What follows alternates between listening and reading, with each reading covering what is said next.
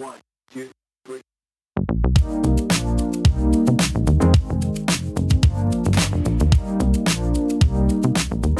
Salut și bine ai venit la podcastul Asaftisme. Aici este locul în care vorbim despre graphic design, branding și expunem suferințele noastre creative. Sunt Ștefan Asafti, iar în acest episod atingem subiectul productivității, vorbim despre priorități, principii și distracții, ale care se referă la atenție, nu la bere.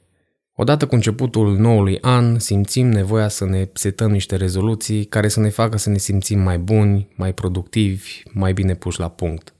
Doar că ne hazardăm și ne umplem bucket list-ul cu obiective nerealiste sau ușor de abandonat, motiv pentru care, ei bine, cam dăm uitării rezoluțiile astea într-un mod prematur.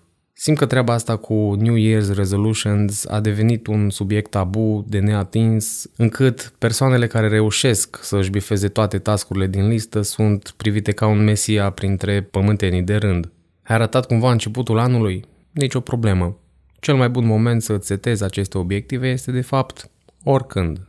Lucrurile nu sunt chiar așa de complicate dacă găsești rețeta potrivită pentru tine – în mod cert, trebuie să înveți cum să-ți păcălești creierul astfel încât să-l faci să lucreze cu și pentru tine și să nu îți mai piardă vremea gândindu-se la ce-ar fi dacă lumea ar fi condusă de pisici sau astfel de teorii deosebit de importante pentru viața ta de zi cu zi.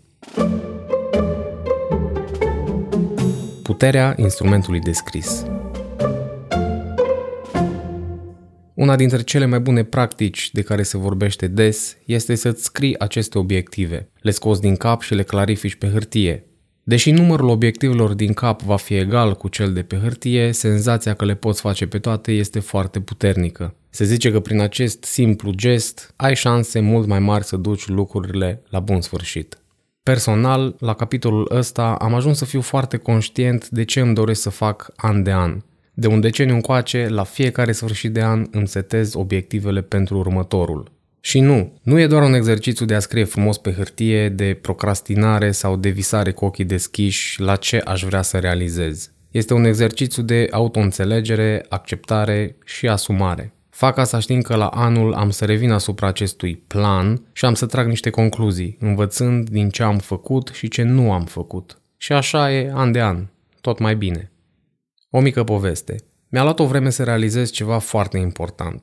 An la rând încercam să mușc mai mult decât puteam mesteca. Băi, deci vreau să fac 1500 de chestii. Simțeam că am o energie nebună, îmi imaginam cum bifam de pe listă tot ce îmi propuneam să fac, ca la final să-mi dau seama că abia am realizat ceva. Până la un moment dat, într-un decembrie, acum 3 ani, am luat decizia să stau cu mine la o poveste foarte serioasă, să reflectez și să fiu sincer cu mine. Am pus pe hârtie absolut tot ce mi-am dorit să fac în acel an, toate scopurile viitoare, toate misiunile și visele. Da tot, fără excepții, nebunie totală. De la sport la citit, de la îmbunătățit obiceiuri la făcut copii, de la călătorit la scris o carte și tot ce se poate între. Au ieșit vreo 50 de dorințe și aspirații. What the fuck? M-am speriat. Pentru o secundă nu mi-a venit să cred ce poate exista în capul meu. Lucruri bune, dar și mult bullshit.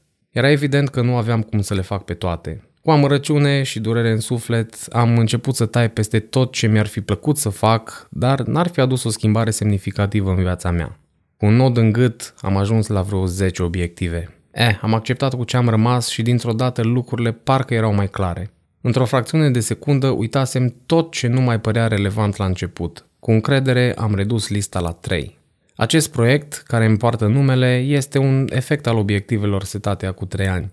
O acumulare în timp. Începe cu ceva mic, foarte mic.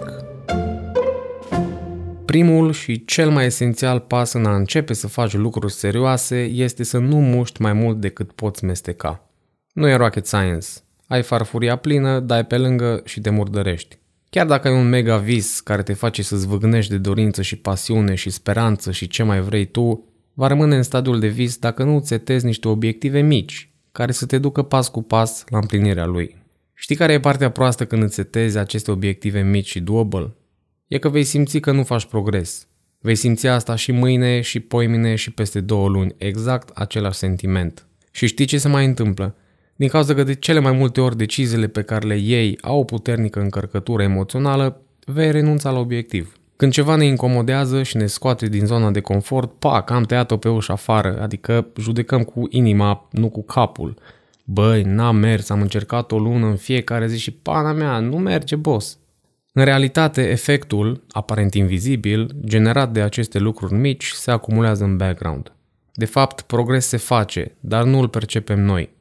În timp se va vedea și rezultatul, iar partea faină e că nici nu știi cât de semnificativ poate fi.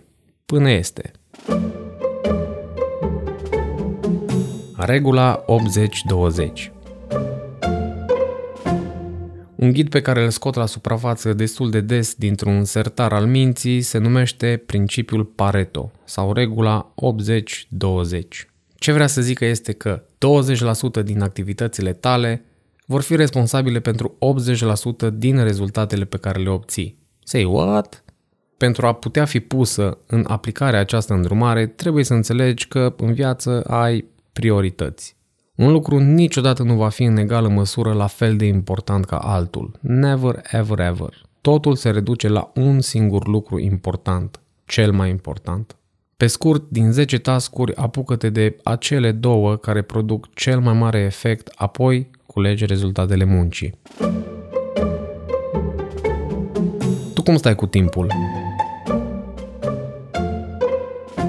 Timpul, acest element abstract pe care ne l-a dat Universul, în zilele noastre a ajuns să valoreze mai mult ca orice. A ajuns să prindă formă și s-a transformat într-o monedă prețioasă pe care o ținem strâns în palmă, de frică să nu o pierdem.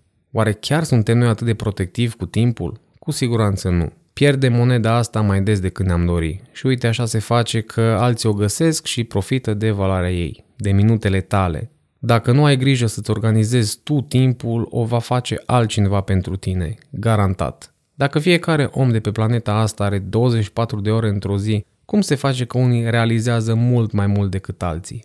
Ei bine, au grijă de timpul lor, evident. De câțiva ani încoace am început să-mi organizez viața pe calendar. Prima dată am zis că e bullshit. Dar la câte chestii am de făcut, cine naiba are timp să se organizeze? Ia auzi pe calendar. Ei bine, concluziile fiecărui sfârșit de an erau la fel. Am făcut cât am făcut, dar în haos și insuficient. Am decis să încerc din nou și din nou și din nou până am găsit adevăratele beneficii. Faptul că îmi blochez în calendar timp pentru orice am de făcut mă determină să fiu mai prezent și mai focusat. Mă ajută să ies din discuții și întâlniri care pot să se întindă nejustificat de mult. Răspunsul meu la întrebarea ne vedem mâine este stai să mă uit în calendar prima dată și îți zic dacă pot sau nu. Oamenii o să înceapă să-ți respecte timpul și nu o să îți mai facă programul. Dar cu distracțiile cum stai? Nu mă refer aici cât de des te distrezi, mă refer la atenție. Cum stai cu atenția? Cât de ușor îți lași atenția distrasă? Subiectul ăsta are rădăcini adânci înfipte în psihologie. Social media și cam toți ceilalți dezvoltatori de softuri sau jocuri au găsit modalități subtile, aproape invizibile, de a beneficia de atenția noastră. Asta se întâmplă zilnic și de cele mai multe ori nici nu ne dăm seama. E, încă o notificare pe Facebook, încă o notificare pe Slack, încă una pe WhatsApp, încă 500 până la finalul zilei. No big deal, doar trăim vremuri moderne. Nu ți s-a întâmplat să lucrezi intens și să te întrerupă cineva ca mai apoi să-ți fie greu să reiei munca? Sunt convins că da. Așa e și cu notificările, doar că sunt mici, multe, iar efectul lor se acumulează în timp. O mică poveste. Acum vreo 2 ani, în fiecare dimineață mă trezeam cu telefonul în mână, scrollind pe Facebook și Instagram. Primul lucru pe ordinea zilei, captiv cu ochii în telefon. Am conștientizat faptul că mi-am format un obicei foarte prost și că în loc să-mi încep ziua cum se cuvine, te răgănam. Am decis că este momentul să îmi șterg absolut toate aplicațiile care îmi provocau dependența asta. Chiar și alte arii din viața mea necesitau curățenie. Ce poate fi așa din nasol? Ei bine, nu mai am Facebook și Instagram pe telefon. Am doar 5 aplicații de la care accept notificări. Am inbox zero aproape în fiecare zi. Foarte rar mă uit la seriale pe Netflix sau mă joc. Ce să zic, sunt un om plictisitor. Ce a fost nasol în tot demersul ăsta? Ce am avut de pierdut? Absolut nimic. Ar trebui să ne hecuim viața înapoi. Să nu-i lăsăm pe alții să ne o hecuiască altfel trece pe lângă noi și nu băgăm de seamă. În orice caz vine un moment când vei decide să schimbi ceva în viața ta. Și acum, ca un speaker motivațional ce sunt, mă ambalez să te încurajez să-ți repeți și să pui în practică următoarele idei. Repete după mine. Judec mai clar când scriu pe hârtie obiectivele. Lucrurile mari se fac în timp, încep cu pași mărunți. Timpul meu este o resursă pe care nu o mai primesc înapoi. Am mare grijă de el. Nu mă las pradă distracțiilor. Focusul creează tracțiune. Decide să practici aceste principii în fiecare zi până devin obiceiuri. Ajung să fie noul tău standard, noul tău default. Automatizându-le, eliberezi creierul și îi lași loc să continue procesul de îmbunătățire a propriei persoane. Găsești alte idei pozitive pe care le transformi în obiceiuri și tot așa. And on, and on, and on. Viitorul se va arăta semnificativ diferit, iar succesul, orice ar însemna el, va fi un efect al acțiunilor tale.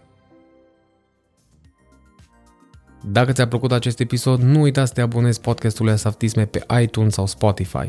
Iar dacă chiar ți-a plăcut, lasă un review de câte steluțe consideri. Mulțumesc mult pentru timpul tău. Azi ești om, mâine designer.